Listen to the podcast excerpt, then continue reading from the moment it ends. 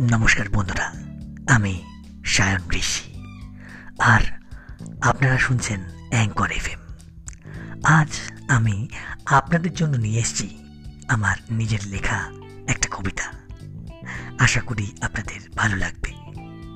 আর এই কবিতাটা আপনাদের কেমন লাগল আমাকে কমেন্টস করে জানাবেন। আজকের এই কবিতাটার নাম, উপহার। ভেবেছিলাম আজকের বিকেলটা তোমায় উপহার দেব। কিন্তু আজকের বিকেলটা বৃষ্টিতে ভিজে ঝাপসা হয়ে গেল। তাই তোমাকে দিতে পারলাম না। ভেবেছিলাম সন্ধ্যাটা তোমাকে রঙিন মোড়কে উপহার দেব। কিন্তু আজকের সন্ধ্যাটাও হাঁটু জলে তলিয়ে গেল। রাতের আকাশটা ভেবেছিলাম তোমার ঘরের সীমানায় পৌঁছে দেব। কিন্তু আজকের আকাশটাতেও একটাও তারা ওঠেনি।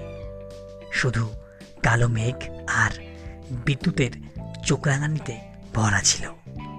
ভেবেছিলাম মাঝরাতে স্বপ্ন হয়ে তোমার চোখে ফুটে উঠব। কিন্তু সকালটা মনের মাঝে উকি দিয়ে স্বপ্ন পর্দা সরিয়ে দিল। আমার এই কবিতাটা আপনাদের কেমন লাগছে আমাকে কমেন্টস করে জানাবেন। নমস্কার।